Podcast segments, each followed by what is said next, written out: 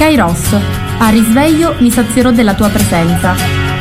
Formazione, cultura, attualità. Lancia in alto la tua vita come una moneta e lasciala volare più su. La paura di cadere non potrà mai farti male se tu chiedi aiuto lassù. E cadi, poi piangi, ma credimi, lui è già lì con te. E anche se poi non lo vedi, sì, lui è già lì perché non c'è fallimento se porti Dio dentro di te. Mi sono visto anch'io quando ero senza Dio e così, eccomi qua. Buongiorno a tutti da Antonella dai microfoni di Radio Gemini. Oggi martedì dodici dicembre, cioè Asira di Santa Lucia, la notte più lunga dell'anno secondo la tradizione, anche se in realtà questo non è vero perché il solstizio d'inverno non avviene stanotte, però per la nostra tradizione e anche per le feste che si svolgono in Sicilia, ricordiamo Siracusa di cui, di cui Santa Lucia è la patrona, ma anche nel nord Europa perché la Svezia condivide questo culto e così pure Venezia, la Santa Lucia è patrona della città di Venezia, per cui abbiamo, siamo uniti da questa festa molto bella, molto suggestiva. Io spero che tutti abbiate pronta la nostra bellissima cuccia, il ricordo della carestia che ci fu a Siracusa, delle navi che arrivarono nel porto, del frumento che si fece bollire, e quindi sia a Palermo che a San Giovanni, un po' in tutta la Sicilia si mangerà cuccia, dove con lo zucchero, dove col miele, dove salata con l'olio, dove con la crema o di ricotta o una crema di latte bianca senza uova, però la cuccia non manca sulle tavole dei siciliani sicuramente, così stasera e domani, così come non mancheranno le arancine, al burro, alla carne, a tutte le altre cose, chi più ne ha chi ne metta, anche se personalmente preferisco quelle tradizionali, e poi le, i guastelli fritti che la mia mamma preparava e delle quali vi darò la ricetta a breve. Inizio questa trasmissione salutando affettuosamente tutti coloro che mi ascoltano, le mie amiche, ringraziandoli anche per la pazienza che hanno nel, nell'ascoltarmi, e spero di fare loro un pochettino di compagnia. Saluto e ringrazio sempre il mio direttore Francesco Lopresti.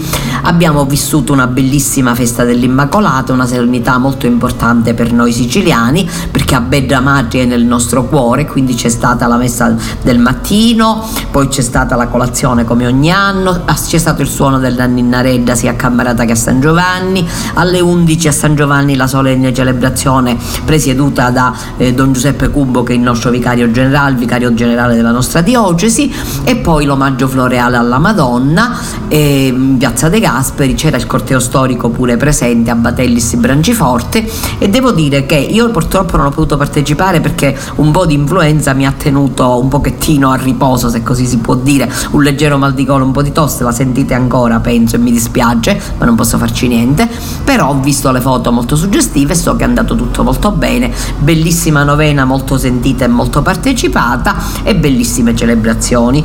E poi abbiamo celebrato domenica scorsa la seconda domenica di Avvento, e proprio a riguardo vi leggo il messaggio del Santo Padre all'Angelus: sobrietà e silenzio sui social e sui media, essenza della vita cristiana. All'Angelus Francesco ci ha ricordato che per vivere bene è necessario liberarsi dal superfluo, per scavare in profondità dentro di sé, per cogliere ciò che veramente importante davanti a Dio. Dopo la preghiera mariana, il ricordo della giornata mondiale dei diritti umani che è stata celebrata proprio in questi giorni, e la conclusione della COP ventotto e l'appello per la conclusione dei conflitti in corso. Scrive così Benedetta Capelli su, città, su Vatican News: deserto e voce sono le due strade che Francesco percorre nella sua catechesi all'Angelus, pronunciata dalle finestre del Palazzo Apostolico davanti a venticinquemila fedeli nella seconda domenica da avvento. Due strade, sottolinea il Papa, che sembrano distanti eppure si incrociano, perché se il deserto è il luogo del silenzio e dell'essenzialità, la voce è espressione di ciò che pensiamo e portiamo nel cuore, frutto di una riflessione fatta spogliandosi dal superfluo. Il silenzio e la sobrietà nelle parole, nell'uso delle cose, dei media e dei social non sono solo fioretti o virtù, ma elementi essenziali della vita cristiana. Commentando il Vangelo che parla di Giovanni Battista, il precursore che grida nel deserto, Francesco ha parlato proprio del deserto, come di un luogo in cui non ci si può permettere di indugiare in cose inutili, ma occorre concentrarsi su quanto è indispensabile per vivere. Nel silenzio e nella preghiera, infatti, si fa spazio a Gesù e ci si libera dall'inquinamento delle parole vane e delle chiacchiere. Ecco un richiamo sempre attuale: per procedere nel cammino della vita è necessario spogliarsi del di più, perché vivere bene non vuol dire riempirsi di cose inutili, ma liberarsi del superfluo per scavare in profondità dentro di sé, per cogliere ciò che è veramente importante davanti a Dio. La voce, sottolinea il Papa, è lo strumento con cui manifestiamo ciò che pensiamo e portiamo nel cuore. Si collega al silenzio perché esprime ciò che matura dentro, dall'ascolto di ciò che lo spirito suggerisce. Se non si sa tacere, aggiunge, è difficile che si abbia qualcosa di buono da dire, mentre più attento è il silenzio, più forte è la parola. In fondo è quello che ha segnato la, via del, la vita del Battista e che ha inciso sulle vite degli altri. La potenza profetica della sua voce è legata alla genuinità della sua esperienza e alla limpidezza del suo cuore. Francesco invita così a chiederci se c'è silenzio nelle nostre giornate, se è uno spazio di ascolto, se la nostra vita è sobria o piena di cose superflue. Anche se vuol dire andare controcorrente, valorizziamo il silenzio, la sobrietà e l'ascolto. Da qui la preghiera a Maria, perché ci aiuti ad amare il deserto, per diventare voci credibili che annunciano il figlio che viene. Al termine dell'Angelus, Papa Francesco ha ricordato che settantacinque anni fa, e quindi il dieci dicembre millenovecentoquarantotto, veniva firmata la Dichiarazione Universale dei Diritti Umani, ribadendo l'impegno a continuare sulla strada maestra indicata da quel documento. Nei suoi pensieri, la conclusione di lavoro della COP ventotto e la preghiera per le popolazioni che soffrono a causa della guerra, senza dimenticare Ucraina, Palestina e Israele. Ecco, a questo proposito il Papa ha detto pure che c'è una via maestra, scrive Michele Ravià sempre su Vatican News, sulla quale molti passi sono stati fatti avanti, ma tanti ancora ne mancano e a volte purtroppo si torna indietro. Questa è stata proprio l'espressione che il Papa ha rivolto per ricordare i set, i, l'anniversario, quindi settantacinque anni dalla firma del Trattato della Dichiarazione Universale dei Diritti Umani.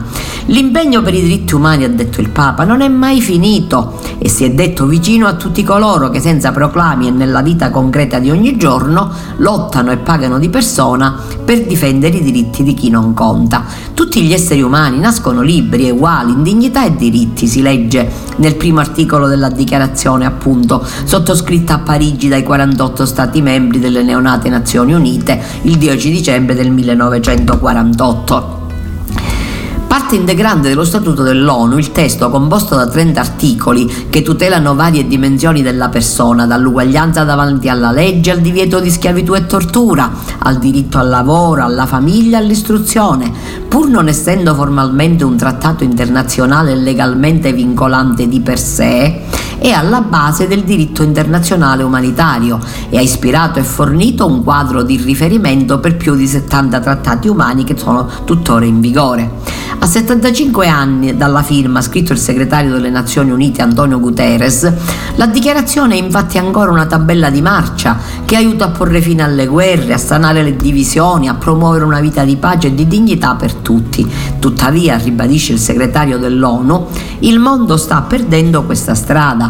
La povertà e la fame aumentano, le diseguaglianze si aggravano, l'autoritarismo è in aumento. Oggi è più importante che mai promuovere e rispettare tutti i diritti umani, sociali, culturali, economici, civili e politici, che ci proteggono tutti, sottolinea, ricordando anche l'importanza di raggiungere l'uguaglianza di genere, che la crisi climatica è una crisi dei diritti umani che colpisce più duramente i vulnerabili. L'invito è quindi rivolto alle persone di tutto il mondo a promuovere e rispettare i diritti umani ogni giorno, per tutti tutti e ovunque. Oggi come allora l'importanza di quel documento consiste nell'anteporre all'esercizio del potere l'inalienabile dignità inerente alla persona, scritto in un messaggio il Presidente della Repubblica Sergio Mattarella.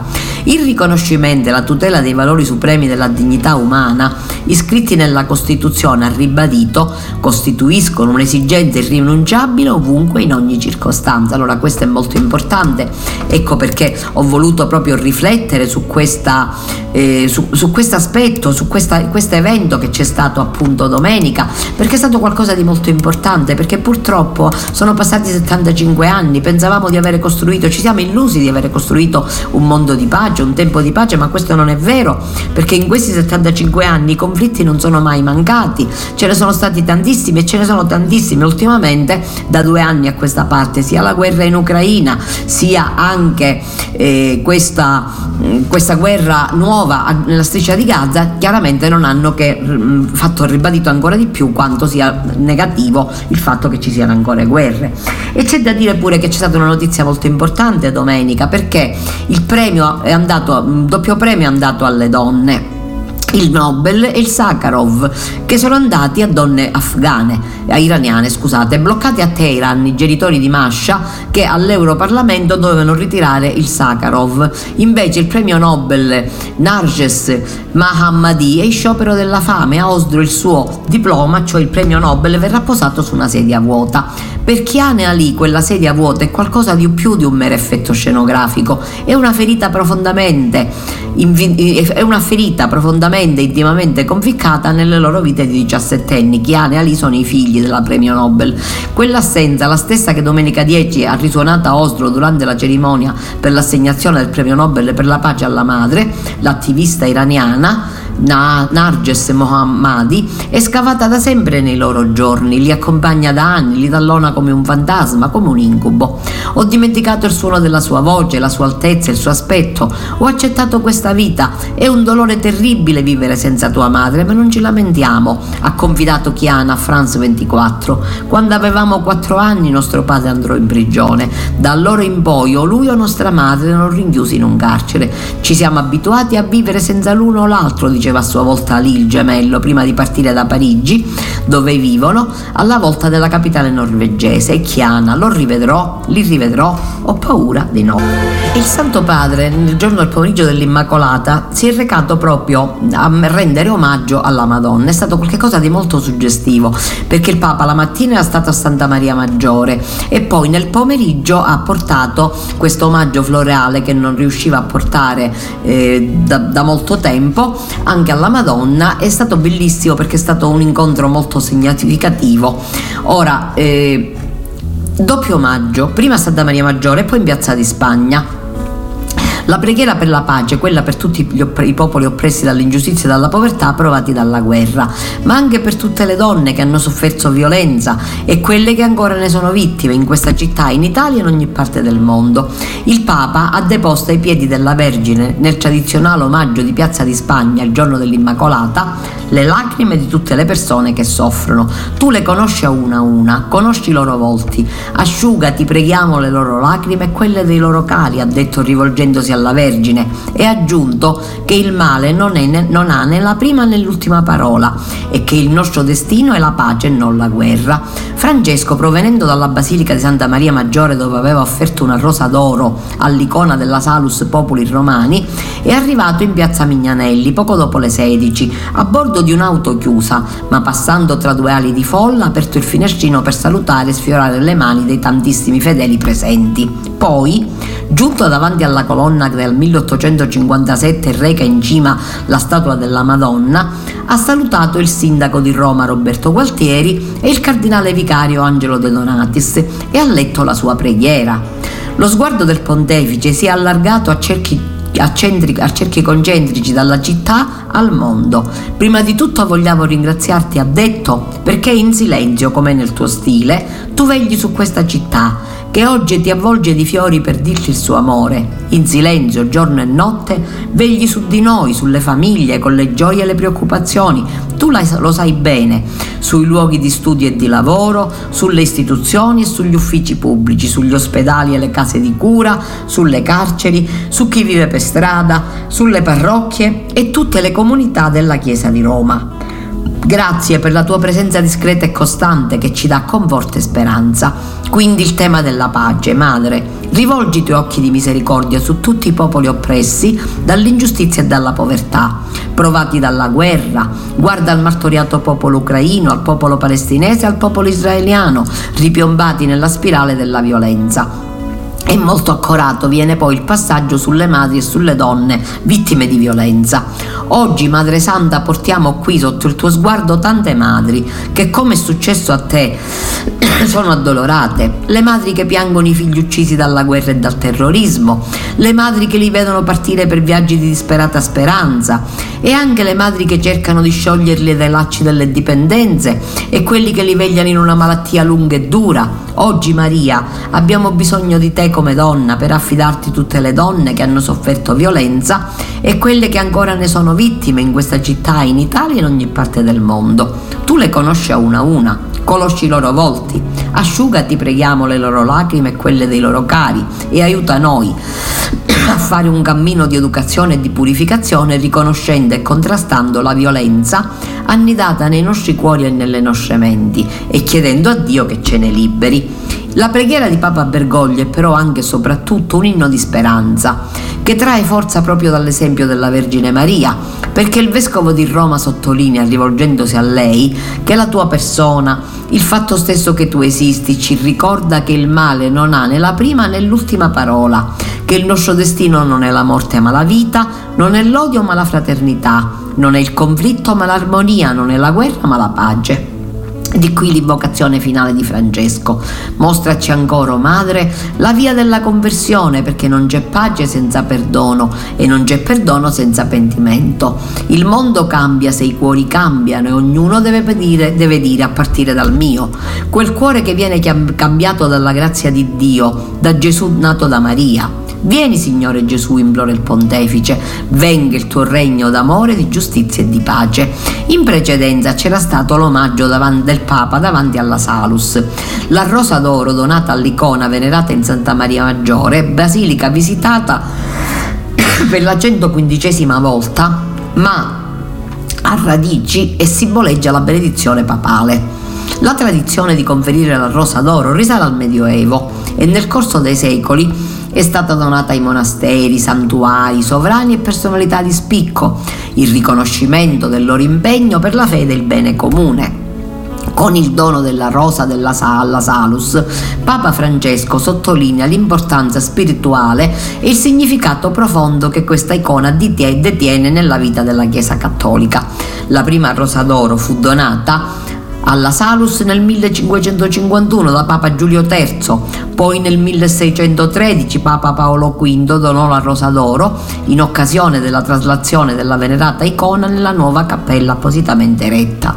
La basilica non ha alcuna traccia delle due rose d'oro donate dai due pontefici preferiti, perché probabilmente sono state perse con l'invasione napoleonica dello Stato Pontificio, però questo non ci deve fare sconvolgere minimamente, perché questi oggetti possono andare e venire, sono sempre oggetti pur essendo preziosi. La fede è quella che ci interroga, che ci aiuta. E il Papa nel pomeriggio di sabato alla presenza, ci sono state accese le luci mh, del presepe sabato scorso e il Papa ha ricevuto in udienza le delegazioni di Rieti e Saluzzo, da cui provengono i due simboli natalizi collocati in piazza San Pietro. Squarci di cielo tra le nuvole, mentre su piazza San Pietro così scrive Mimmo Muolo nel eh, numero di Avvenire di sabato scorso: mentre su piazza San Pietro calano le ombre della sera. In effetti è uno squarcio di luce che si accende nelle tenebre, anche l'addobbo luminoso dell'albero di Natale giunto fin qui dal Piemonte, quindi dalla diocesi di Saluzzo, e le luci del presepe, che quest'anno invece è stato eretto, offerto dalla diocesi di Rieti nell'ottocentesimo anniversario del primo presepe, ideato da San Francesco d'Assisi in persona. La scena di quest'anno ha anche l'apporto degli artigiani di Cinecittà. Sono quasi le diciotto di un sabato pomeriggio freddo, ma il clima si riscalda man mano davanti ai due simboli natalizi per eccellenza. e lo sguardo dalla piazza al centro della cristianità si allarga a tutto il mondo, specie là dove la luce del Natale deve fare i conti con la guerra e la sofferenza. Il presepe e l'albero di Natale di San Pietro, aveva detto in mattinata il Papa, siano l'occasione per pensare al dramma dei bambini di Terra Santa che pagano il conto della guerra e alla necessaria conversione ecologica che parte anche da piccoli gesti. Il pontefice non ha preso parte alla cerimonia di accensione delle luci che è stata presieduta dal cardinale Alzaga, presidente del governatorato dello Stato della Città del Vaticano, ma ha ricevuto in udienza le delegazioni provenienti da Rito e Saluzzo con i rispettivi ve- da Rieti, perdonatemi, e Saluzzo con i rispettivi vescovi Vito Piccion- Piccinonna e Cristiano Bodo. Ispirandosi a San Francesco, che vorrebbe riprodurre a Greccio ciò che egli stesso aveva contemplato a Betlemme durante il viaggio in Terra Santa, Papa Bergoglio ha detto: mentre contempliamo Gesù, Dio fatto uomo, piccolo, povero, inerme, non possiamo non pensare al dramma che stanno vivendo gli abitanti della Terra Santa, manifestando a questi nostri fratelli e sorelle, specialmente ai bambini e ai loro genitori, la nostra vicinanza e il nostro sostegno spirituale. Sono questi, ha sottolineato ancora, che pagano il vero conto della guerra. Inoltre, prendendo spunto dal particolare addobbo dell'albero, un abete bianco arrivato dal comune di Macra in provincia di Cuneo, precisamente dalla Valle Maira, il Papa ha detto: è arricchito con stelle alpine cinquemila, coltivate in pianura per tutelare quelle che crescono in alta montagna. Anche questa è una scelta che ci fa riflettere, evidenziando l'importanza della cura per la nostra casa comune. I piccoli gesti sono essenziali nella conversione ecologica, gesti di rispetto e gratitudine per i doni di Dio. Più in generale, ha aggiunto Francesco, davanti ad ogni presepe, anche a quelli realizzati nelle nostre case, noi riviviamo ciò che è avvenuto duemila anni fa, e questo dovrebbe risvegliare in noi la nostalgia del silenzio e della preghiera nella nostra vita quotidiana, spesso tanto frenetica. Silenzio per poter ascoltare quello che Gesù ci dice da quella cattedra singolare che è la mangiatoia. Preghiera, spiegato Francesco, per esprimere lo stupore riconoscente, la tenerezza e magari le lacrime che la scena della Natività suscita in noi, e in tutto questo ci è di modello Maria. Lei non dice nulla, ma contempla e adora. Nella cerimonia pomeridiana anche il cardinale Verges ha messo in luce la valenza evangelizzatrice del presepe. Siamo chiamati a farci annunciatori di Gesù ai nostri fratelli, dobbiamo diffondere la notizia che il tempo in cui ha regnato la morte è finito, perché è nato il Salvatore. È un dono che offriamo al mondo, un'impronta tutta francescana. La contemplazione dei presepi porti attenzione verso ogni persona, specie là dove c'è la guerra. Quanto all'albero, che è alto ventisette metri, il presidente della regione Piemonte, Alberto Cirio, ha ricordato che dovrebbe essere abbattuto per ragioni di sicurezza, quindi l'albero non è stato raccolto in maniera così sconsiderata, doveva essere abbattuto e invece è stato offerto al Vaticano. Dopo il suo Natale il suo regno sarà impiegato per fare giocattoli, e questo albero, ha concluso il vescovo, lo lasciamo in dono, svettante verso il cielo, simbolo di vita, per, un nata- per augurare un Natale buono davvero e per attirare gli uomini e Gesù alla luce del mondo. Molto importante questo, e vi invito anche a fare a casa il presepe, che è il simbolo cristiano per eccellenza, ma anche l'albero di Natale, che ha a che fare con la natura e cercando di rispettare l'ecologia. E a questo punto io mh, mi, vi voglio preannunciare che mh, andrà in onda un messaggio che vuole lanciarvi la nostra carissima Laura Narisi, che è l'incaricata del centro raccolta alimentari della nostra unità pastorale, e un centro che noi condividiamo anche con Cammarata. Ecco, in questa preparazione al Natale di quest'anno mi piace che voi abbiate conoscenza delle realtà che abbiamo nei nostri due centri, Cammarata e San Giovanni, che tanto si spendono in favore di tutti coloro che nella nostra realtà locale hanno bisogno. E quindi do la parola e un saluto affettuoso alla... Buongiorno signora Antonella e tutti i radioascoltatori, mi chiamo Laura Narisi Varsalona e sono la coordinatrice del Centro Alimenti Caritas Intercittadina San Giovanni Gemini Cammarata. La ringrazio per l'invito e per avermi dato l'opportunità di far conoscere una realtà che è presente nel nostro territorio. Personalmente svolgo il servizio da più di un decennio, che nell'arco del tempo mi ha fatto crescere spiritualmente, ripercuotendolo anche nei confronti della mia famiglia. Infatti la parola carità fa parte del nostro quotidiano. La Caritas affronta diverse problematiche che affliggono le famiglie presenti e si suddivide in diversi centri: centro di ascolto, il centro vestiario, il centro alimenti e non per ultimo il centro per le dipendenze. Oggi vi voglio raccontare quello che svolgiamo noi nel centro alimenti, grazie all'aiuto dei diversi volontari e grazie innanzitutto al, al Banco Alimentare che perviene ogni mese da Palermo. Riusciamo ad aiutare più di duecento famiglie, quindi circa cinquecentocinquanta persone. E chiaramente la fornitura non, è, non riesce a sopperire eh, tutte le esigenze delle famiglie in difficoltà, quindi ci avvaliamo di Eh, organizzare diverse raccolte e in diversi ambiti per riuscire ad incrementare quello che è la dispensa della Caritas. Anche perché molto spesso tra una distribuzione e l'altra si fa fronte agli imprevisti, quindi a famiglie che in quel momento si trovano in difficoltà. Durante l'anno si organizzano diverse raccolte, una è quella nazionale, quella della colletta alimentare, che di solito si svolge l'ultimo sabato di novembre, anche se quest'anno eh, è stata anticipata al terzo sabato.